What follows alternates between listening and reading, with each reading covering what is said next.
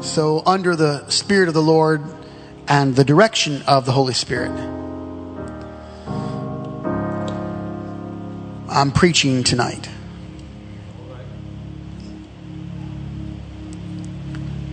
Quite possibly, it'll give us some light, maybe not all, but some light to how all this is working. 2 Kings chapter 3 and verse 9. So the king of Israel went, and the king of Judah, and the king of Edom, and they fetched a compass of seven days' journey. And there was no water for the host and for the cattle that followed them. And the king of Israel said, Alas, the Lord hath called these three kings together, which of course was not true. The Lord did not do that. You know, just because someone says something doesn't mean it's true. People love to put things on God He didn't say. He didn't do that. You can feel that the Lord did that, but He didn't do it.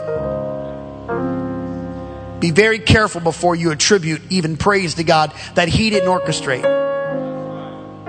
He put us together. No, He didn't.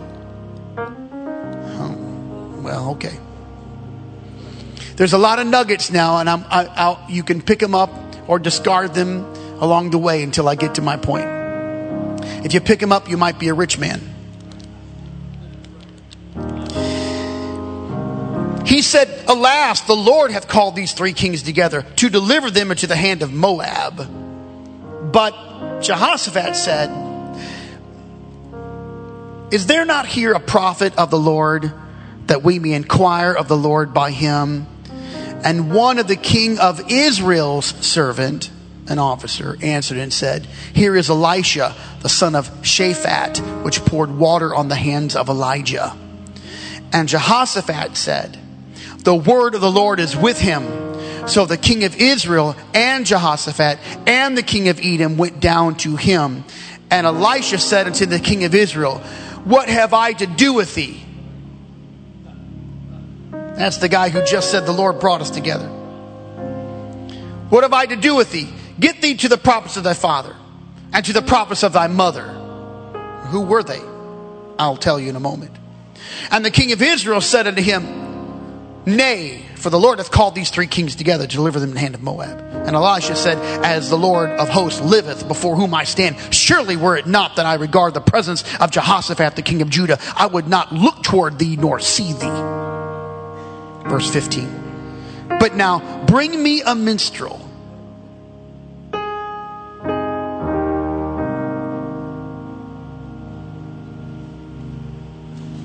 And it came to pass when the minstrel played that the hand of the Lord came upon Elisha. And he said, I just want to end here. Thus saith the Lord.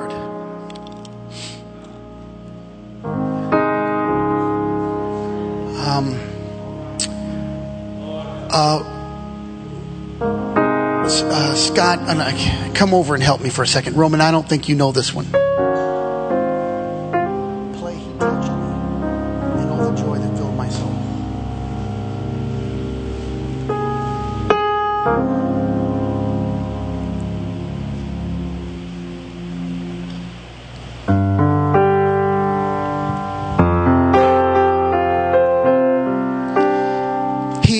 Touched me. Oh, he touched me. And oh, the joy, it floods my soul.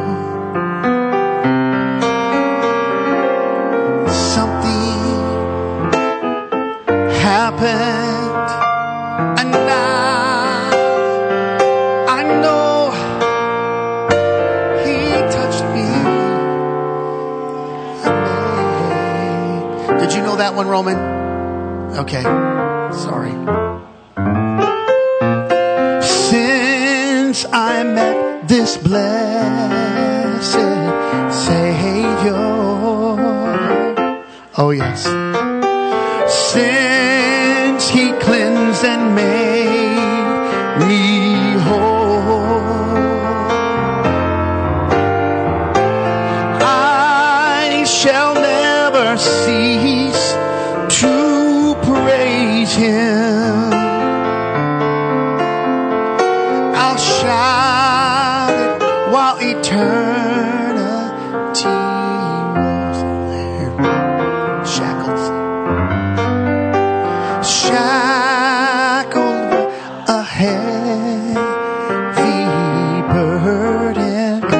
tell him now.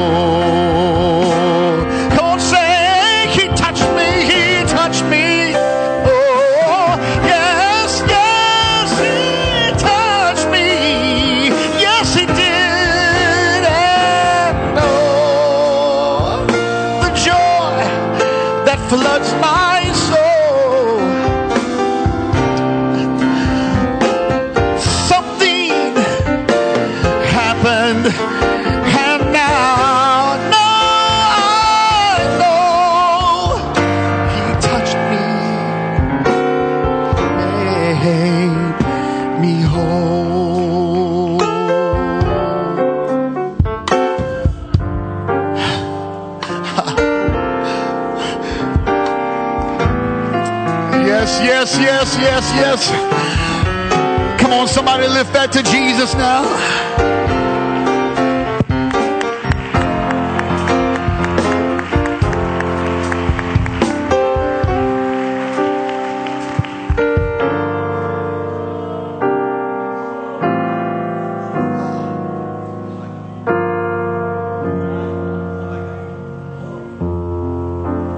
Come now with a praise in your mouth. Just lift it up to the Lord. We give you pra- praise and honor and glory.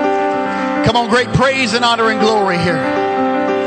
Come on, someone just praise Him with your hands and your hearts and your mouth. Out of your mouth, say it. I love you. I worship you. I give you glory and praise, honor and power and might, and strength be unto our Lord. Thank you. Thank you. Amen. Everyone said amen. You may be seated. Mhm.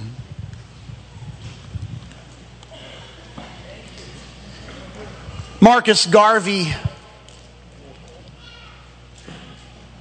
once wrote A people without knowledge of their past, origin, and culture is like a tree without roots. History is the teacher of all things relevant. It's what makes us and guides us. History is akin to pointing an arrow or that cursor which guides us from one place to the next. To know where we are, we must know where we've come from, and to know where we are going, our direction perchance, hinges on where we've been. Such is the case in the kings, where monarchs turned over and over again the rise and fall of those aristocrats. They ushered in violent shifts conduct, allowances, leadership. Some kings follow the Lord while others despised the holy things of God. None were more complex and wicked than that of Ahab and Jezebel, the dual heads that rebutted God's holy men and spilled innocent blood at every turn and juncture. But like all kings, Ahab died. No ruler lasts forever. No leader leads in perpetuity. Everything, whether good or bad, comes to an end, and that a new measure must be taken. The Bible states in 2 Kings chapter 3, Jehoram, the son of Ahab, began to reign over Israel after Ahab died. But the people are still divided. The United Kingdom of David has long since faded. The north and the south kingdoms have scarred the land for decades now.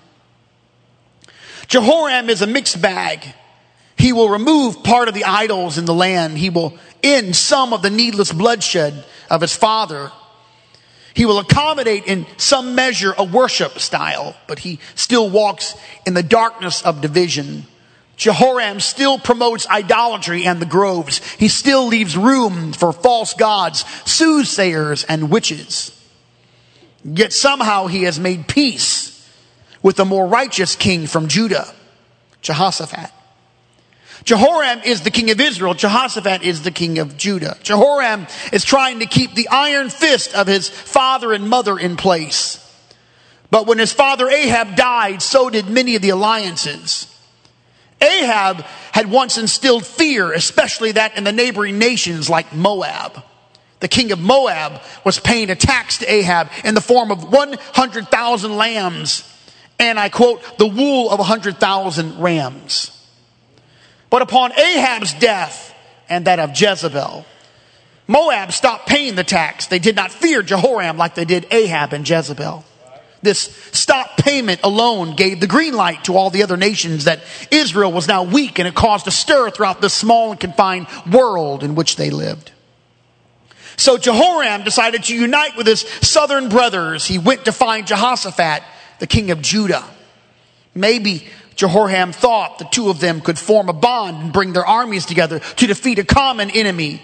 Maybe they could instill at least reinstate fear among their would-be oppressors.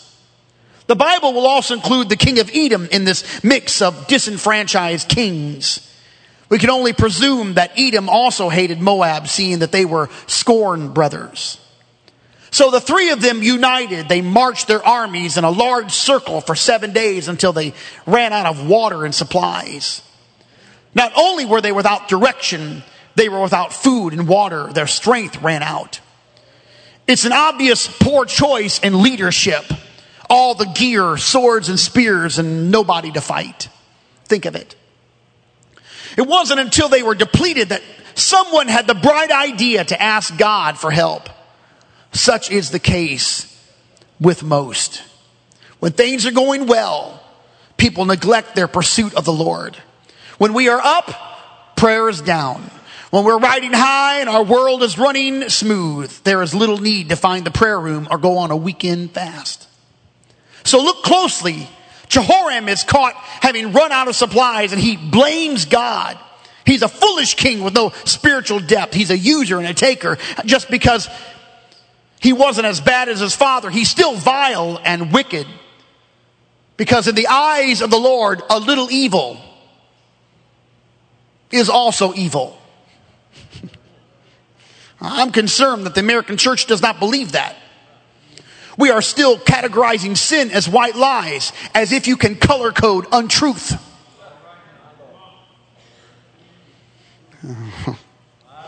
Jehoshaphat, however, knows they've made a mistake. He's not like Jehoram. And so instead of blaming God for their poor predicament, Jehoshaphat asked one of the most important questions anyone in that age or this could ask. He said, Is there not here a prophet of the Lord that we may inquire of the Lord by him? I so desperately wish I could pause on the question, but that's not the path that the Lord has directed me to take. Jehoram is the king of Israel. Jehoshaphat is that other king of, Ju- of Judah. And the answer does not come from the question. The answer does not come from Jehoshaphat or his staff, though they be the only righteous among them. It doesn't come from the king of Judah. It comes from one of the officers of Jehoram, the king of Israel. He says, yes, there is a prophet here. His name is Elisha, the son of Shaphat. He's here. Now, I don't know why Jehoshaphat, the righteous king, has taken up with Jehoram, the wicked king. I cannot tell you because the Bible does not reveal this intention. All I can say is that perhaps it was a fig leaf of peace from Judah to Israel. Perhaps Jehoshaphat thinks that this would be a good time to provide some spiritual influence in the life of Jehoram. Maybe Jehoshaphat was trying to see the good in Jehoram by bypassing his idolatry and going for the heart. But the prophet, Elisha, the prophet saw right through Jehoram. Elisha is not fooled. Elisha sees beyond the misguided arrangement of these transient kings, and when he is pressed, he replies with contempt. He says, Jehoram, the king of Israel, and I quote, As surely as the Lord Almighty lives, whom I serve, if I did not have respect for the presence of Jehoshaphat, king of Judah, I would not look at you or even take notice of you. All these kings and their armies are in need of God's direction. No one inquired of God before they began, and now they are caught in a no-win situation. They don't even know if they should fight Moab. All they know is that they have wasted their strength and now they're standing at the brink of starvation and abandonment. The defeat now would be to return home. A return without a battle would mean a loss of credibility, of confidence, and indeed authority. So finally they seek God. Sadly, at the end, they seek a prophet. And now this most powerful prophet will step forward, Elisha. He has been trained by Elijah. In the course of his ministry, Elisha will have part of the river Jordan. He will purify a bitter spring in Jericho. A widow will pay off her debt with oil that flowed through empty vessels at his direction. Elisha will raise a dead son back to life and multiply bread and grain for other great men of God. His miracles are magnificent. Through his spoken word, Gehazi, the Bible says, become leprous and the enemies of Israel will be blinded. Elisha has seen too much to be deceived. He's too dedicated to have his anointing exploited. He's far too dedicated to waste his time with these men. He's powerful. He does not mince words. None of them are fallen to the ground. That's why a sunken axe head swam back to the surface on his command. Think of it. Elisha made axe heads float. So when Elisha stood forward to speak a word from God to these awkward, confused, and altogether misguided kings. You would think that he could do it all by himself. You would think that he would need no one else in the room to share a word of direction from God. He's anointed and he's appointed. He's powerful and he's gifted. But even Elisha knows the setting where he stands is off. The environment in which he has entered is filled with false pretense and flesh. Elisha can sense it, and so can I. He's standing there in the midst of the king of Edom, no doubt a corrupt king with sinful degradation written on his forehead. He's standing there with Jehoram, the son and likeness of wicked parents Ahab and Jezebel. And then there is Jehoshaphat, righteous but not wise. Good hearted but obviously terribly misguided and clouded in judgment. All of it, all of this mess, urged by a selfish motive to extort more ill gotten gain from Moab. I tell you that the setting was a cloudy mix of flesh, sin, and ignorance. All three kings and their attending officers are a swirling band of confusion. No clear leader and no clear direction. All of it's wrong and in walks the prophet. But the prophet knows that he cannot find God or a word from God in an atmosphere like this. He knows that with these men and their officers, no clear word can be heard. Maybe he could give the word, but it wouldn't be received. Or maybe he is at an impasse that he cannot give the word because of the atmosphere. He's powerful, But he's not sufficient by himself, and he knows it. And hope how I wish we could understand the law of first mention. Genesis 2:18 It is not good for man to be alone. That's the law of first mention. It transcends just the husband and the wife. One puts a thousand to flight, but two is exponential growth, 10,000 to flight. It's not good for him to be alone. He knows it. The prophet knows something that transcends dispensations and times and cultures and people and languages. He knows that the spirit world must be managed in order for the prophetic word to be released, and he knows that he is not good all by himself. So Elisha does something to order the spirit world, and he says, Bring me a minstrel, the musician.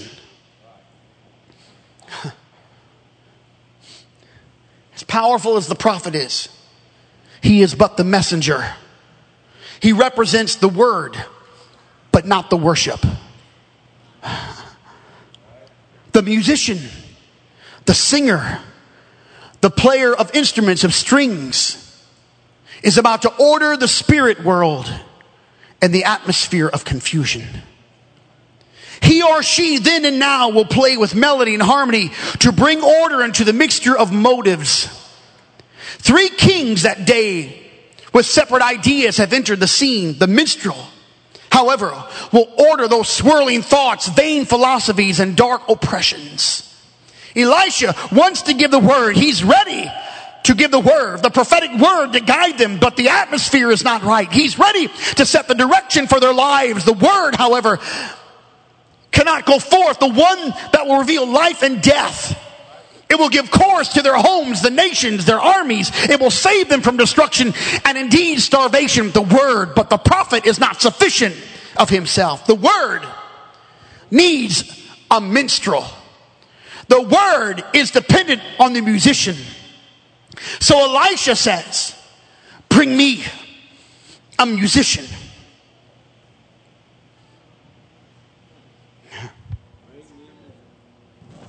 Go back and look at King Saul. Turn back the hands of time, you'll find King Saul has strayed from God. He's left the realm of humility. He no longer sees himself small in his own eyes. The man he used to be is now faded into the darkness of his own arrogance. And here is the scripture, and I read it for you. And Saul's servants said unto him, Behold now, an evil spirit from God troubleth thee. Let our Lord now command thy servants which are before thee to seek out a man who is a cunning player on a harp and it shall come to pass when the evil spirit from God is upon thee that he shall play with his hand and thou shalt be well. And Saul said to his servants, provide me now a man that can play well and bring me, bring him to me. Then answered one of the servants and said, behold, I have seen a son of Jesse, the Bethlehemite, that is cunning in playing and a mighty valiant man and a man of war and prudent in matters and comely person. The Lord is with him. Wherefore Saul sent messengers unto Jesse and said, send me David thy son, which is with the sheep. Verse 22. And Saul sent Jesse saying, let David, I pray thee, stand before me, for he hath found favor in thy sight, in my sight. And it came to pass when the evil spirit from God was upon Saul, that David took a harp and played with his hands. So Saul was refreshed and was well, and the evil spirit departed from him. Here, Pastor, tonight, even God will give ease to the spirit world when a musician plays under the anointing. They will be refreshed and well and evil spirits will depart. God made it so. That's why I stand up here tonight and say, bring me a minstrel. That's why the word comes at the end of the service and not at the beginning. Because if we had the word at the beginning, there's too much chaos and confusion and disorder and a mixture of philosophies. We've got to have the musician bring me a minstrel. Here, Pastor, when I tell you we didn't come here just out of tradition, but we came here by divine order of the scripture itself. Before the word comes forth, we've got to have you. We've got to have you. Somebody's got to get in this microphone. Somebody's got to get on the organ. There's got to be the sound of the music. It's going to order the day. What you don't know is the word needs to come forth, but it can't make its way to the ears of the hearer until there is a word from God and a musician that orders the chaos.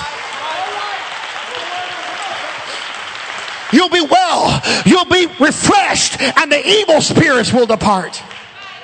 And that fact never found better footing than when we peer back into the life of Elvis, the rock and roller, the king who grew up in a Pentecostal, Southern Pentecostal church and who spoke in other tongues. He sang and he danced his ways into the annals of music history. But even as he attained the grand stages of this world with all the money and adoring fans, there was an emptiness that fame and fortune could not bring, couldn't fill it. So in the 60s, the king kept going back to the songs of his mother. He sang songs like, Lead Me On, Precious Lord. He sang the hymns. But the most memorable moment happened in a short clip when he sang, He. At the height of his fame and already clearly strapped with addictions, it was the songs about God that calmed the storms of his life.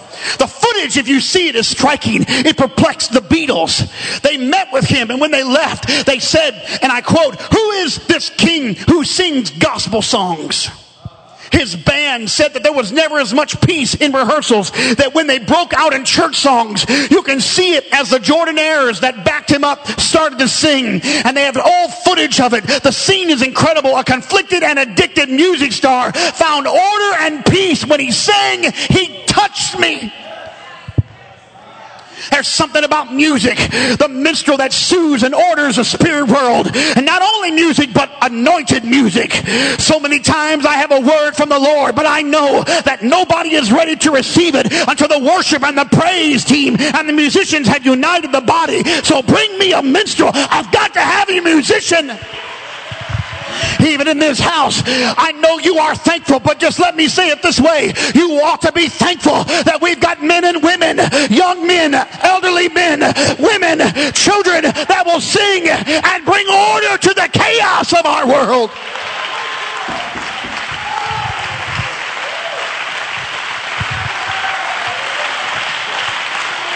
Whether you know it or not, in this house every week are a mixture of human spirits and the word must be preached. Every week, hurting hearts walk into this house. Wounded souls enter this place. Every week, there are people in conflict, some with arrogance, others stumbling and groveling in humiliation. But bring me a minstrel because the word, as important and pertinent as it may be, is going to fall flat. The atmosphere has got to be set, the ground has got to be tilled so the word can be planted. And Elisha did not set the precedent. He just revealed what it already was. The word can be received when the atmosphere is set in order by the singers and the musicians. He didn't set the precedent.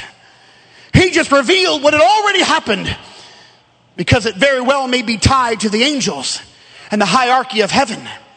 The heavenly host had millions and has millions and millions multiplied millions of angels. But at the beginning, it had three archangels, which were over one third of each of the angels. And Lucifer is where music emanated when he walked. Music sounded like a melody. Brother Tenney called him the choir director. Gabriel, the archangel of the message itself, he delivered the message. He delivered messages of what a child should be named he delivered messages how the baby should be ordered. And Michael, the third one, is the archangel of war and of strength. Even when Daniel was praying and there was a war in the heavenlies and for three weeks no answer came. Finally, Gabriel, the messenger angel, came down and said, Daniel, the Lord heard you from the first day, but the prince of Persia, which was an angel, a demonic spirit, withstood me in the heavenlies. And it wasn't until Michael came with his warrior strength and power that he did the battle. And I am here finally after three weeks, three weeks to, de- to deliver the message to you.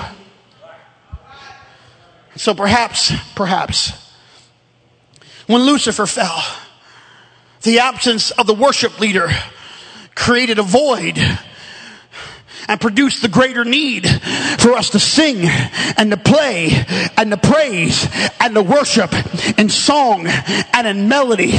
So bring us a minstrel, a singer, a player, a musician, anointed to prepare my world for his word. I need someone that would get in this microphone and when my, my brain is swirling, the songs will come forth and it seems like they are an arrow piercing the darkness of all the confusion in our world. We've got to have a worship team and a musician that would play with anointing. Bring us a minstrel. All of us need it. Even Jesus knew the order of it and the soothing balm of singing. That's why after he served them the Passover for the very last time in the upper room, served them the Passover, having washed their feet, broke the bread, gave the wine. This is my body. This is the cup of the New Testament of my blood. Do this in remembrance of me. And then they left before they went to the garden to pray. There was a song. The Bible says in Mark chapter 14, they sang a hymn before they took the next step. Before prayer ensued, Jesus and the remaining 11 were singing. We're going to a prayer meeting. What ought we to, to do? Let's sing. You see, we've got to have a musician. We need someone that would stand on this platform who's not about themselves, but they're serving the greater portion of the people. Prayerful musicians that would gather together as our musicians do and pray that God would help them. Not just to sing well, to harmonize, although all of that is beautiful and wonderful. I don't even know that it, you can possibly grasp the high talent and ability. If you do know it, you should thank God that they don't play in the key of L or I or Q, which are not keys, Brother Hudiger.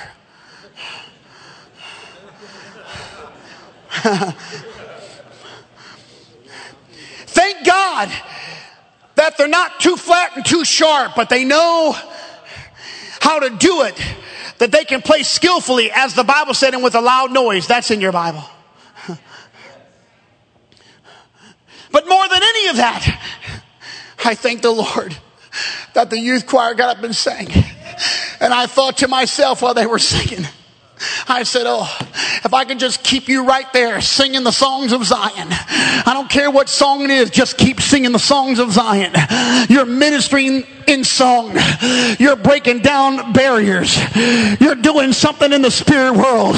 When I walked into the church and the music had already just started, I stood there and watched everybody sing. Someone, sometimes on Sunday morning, it seems like people need a little more latte, cafe mocha. They need an espresso, but they're just kind of not there yet. But something happened on this Sunday morning. I was watching the singers sing and I knew they were already in the spirit on the Lord's day. They didn't have to get warmed up because they were already there, but they were working on everybody else. Come on with us. We're going to usher in the presence of the Lord. Hear me. We've got to have anointed and prayerful musicians, especially in a world where all the human spirits seem more divisive than demonic spirits. I can deal with demonic spirits. I'm having a tough time dealing with the human spirit. The human spirit cannot be rebuked. Or as the man who turned to Brother Billy Cole said, we got to pray for that woman. She's got a devil in her. And Brother Cole turned and said, well, if she's got a demon in her, we'll rebuke that demon in 30 seconds. But if she's got a bad spirit, it'll take you 30 years to get rid of it. I can deal with demonic spirits. I'm not afraid of the devil. I've dealt with the devil and demonic spirits. What I'm concerned about is the human spirit. Because the human spirit cannot be cast out. So bring me an organist that will play under the unction of the Holy Ghost. Just play a little bit for me now. Roman, just go to the organ, just play a little bit for me.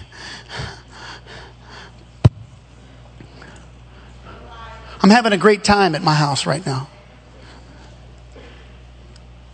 My brother left, got married. He left. There was nobody to play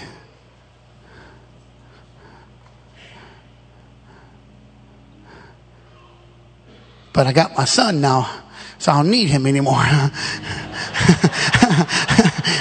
That's not true, Scotty. He don't know all the songs.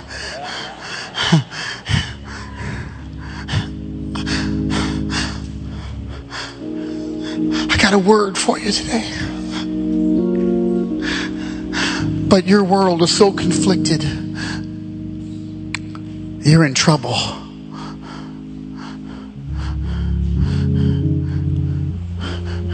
The word's got to go forth, but the people, they've been watching too much news.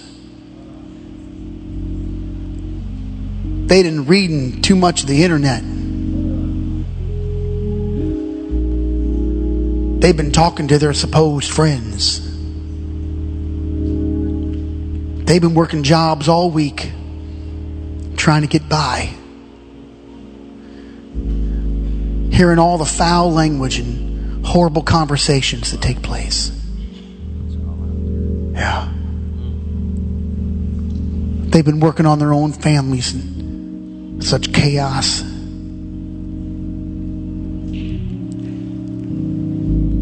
Sunday after Sunday, I walk in and say, Lord, how are you going to do this? There are so many needs. I doubt they can even hear what I have to say. I'm just repeating, Lord, what you want me to say. I'm giving them what you gave to me. I'm your messenger, but how can they receive it? Their hearts are so calloused and cold. And then, incredibly and amazingly, I look up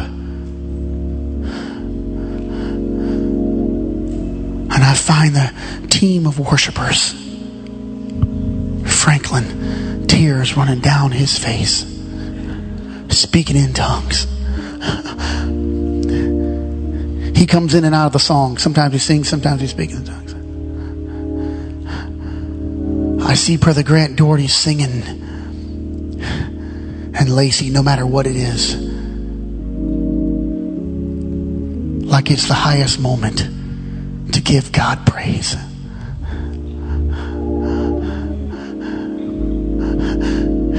And all of a sudden, even in my own life, the swirling mess of confusion, pain, hurt, conflict.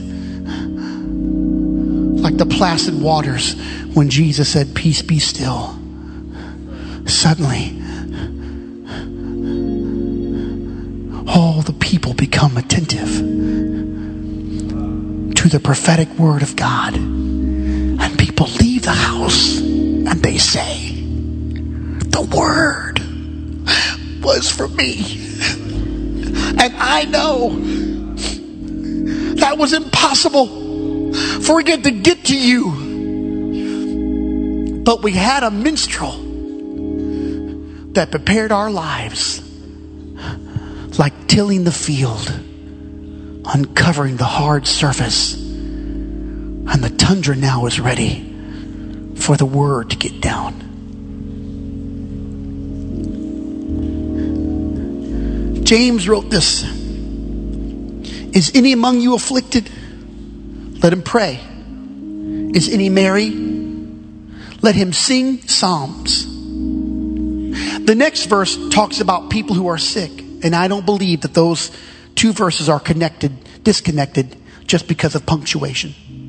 See, music has a healing quality. That's what all the researchers, at least a dozen institutions, have found, and I won't labor there.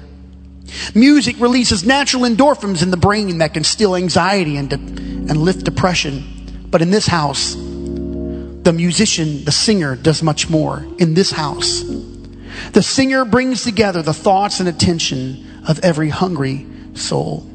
The music, the worship, the singing plows us so we're prepared we should always say, Bring us a minstrel. I'm watching them now take the microphones and instruments, and I realize that they're saving me too. Paul wrote powerful words of direction in Ephesians 5, so many things. He said, Walk wise.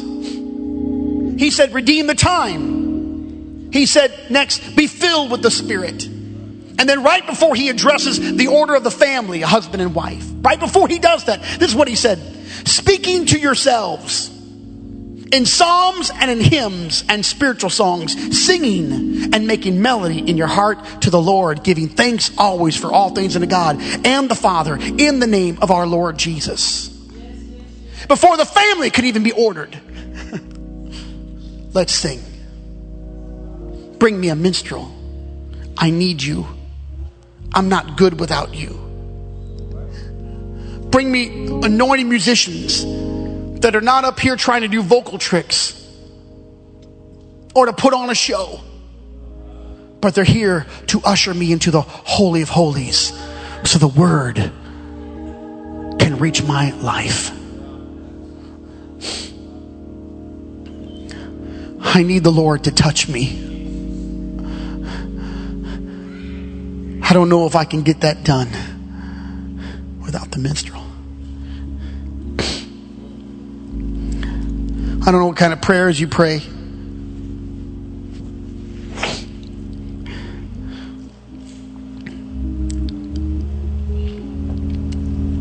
I don't know who you pray for. But at least in this genre of apostolic Pentecostal faith, we rely on the musician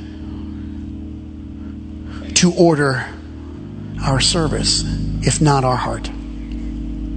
So I would like for every musician and singer that sings in the front line and is in one of the bands just to come and stand here before me.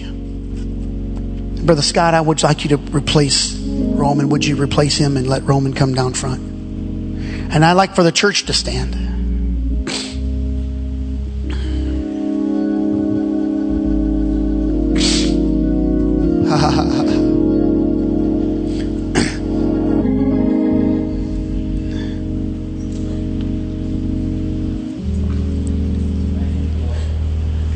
Sometimes I'm uncomfortable with people putting their hands on me. Sometimes, not always. But other times, it feels right when someone would put their arm around me and pray for me like an anointing.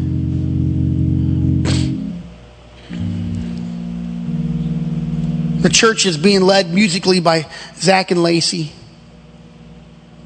I don't even want to say they're doing a great job because that is really probably not sufficient.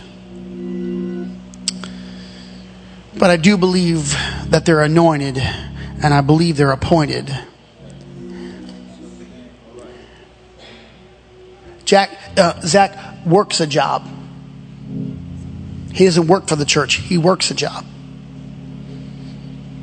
And he's raising up musicians And we're grateful for it. And he gave a little plea for all of you. Maybe you have a five or six year old that wants to play. He's got it in his budget to take care of the cost of the lessons. Hmm. All those things are important, but one of the things we have to have are we have to have anointed men and women that would lead us in this room. And if there's a prayer, I don't know what kind of prayers you pray, but if there's a prayer that you ought to pray, you ought to pray for our musicians and our singers that they would be in tune with the Holy Spirit. It'll make a difference in your life and in this house. So, for a moment, here's what our church is going to do tonight we're going to pray for all the musicians and singers that are here. Let me just tell you something, young men, young ladies. You are so important to this place. You have to live holy and godly because anointing is not like a light switch you can just turn on and off. You got to live separate. You have to pray before you come and play. Because if you do that, the anointing will break the yoke of the people that you don't even know that are out there. They'll come in, and when people are watching live and they're hearing the music, you're ministering maybe to thousands of people. I was with a group of people and, and they said, how's, how's Brother Grant doing? And I said, Who? They've never even been here. You know your worship leader, Brother Grant. He's popular. People are, are watching this, but they're not just watching, they're crying and they're praying over it. Because there's something in, listen, it's not the same as when you're in the house, but at least they're feeling something, elders. And then when you do it the right way, the word goes forth, finds its place to direct, and quite possibly the word will save someone's family. When you're about to starve to death, the word is going to save you. So, right now, whoever wants to join us here, we're going to pray for all of you musicians.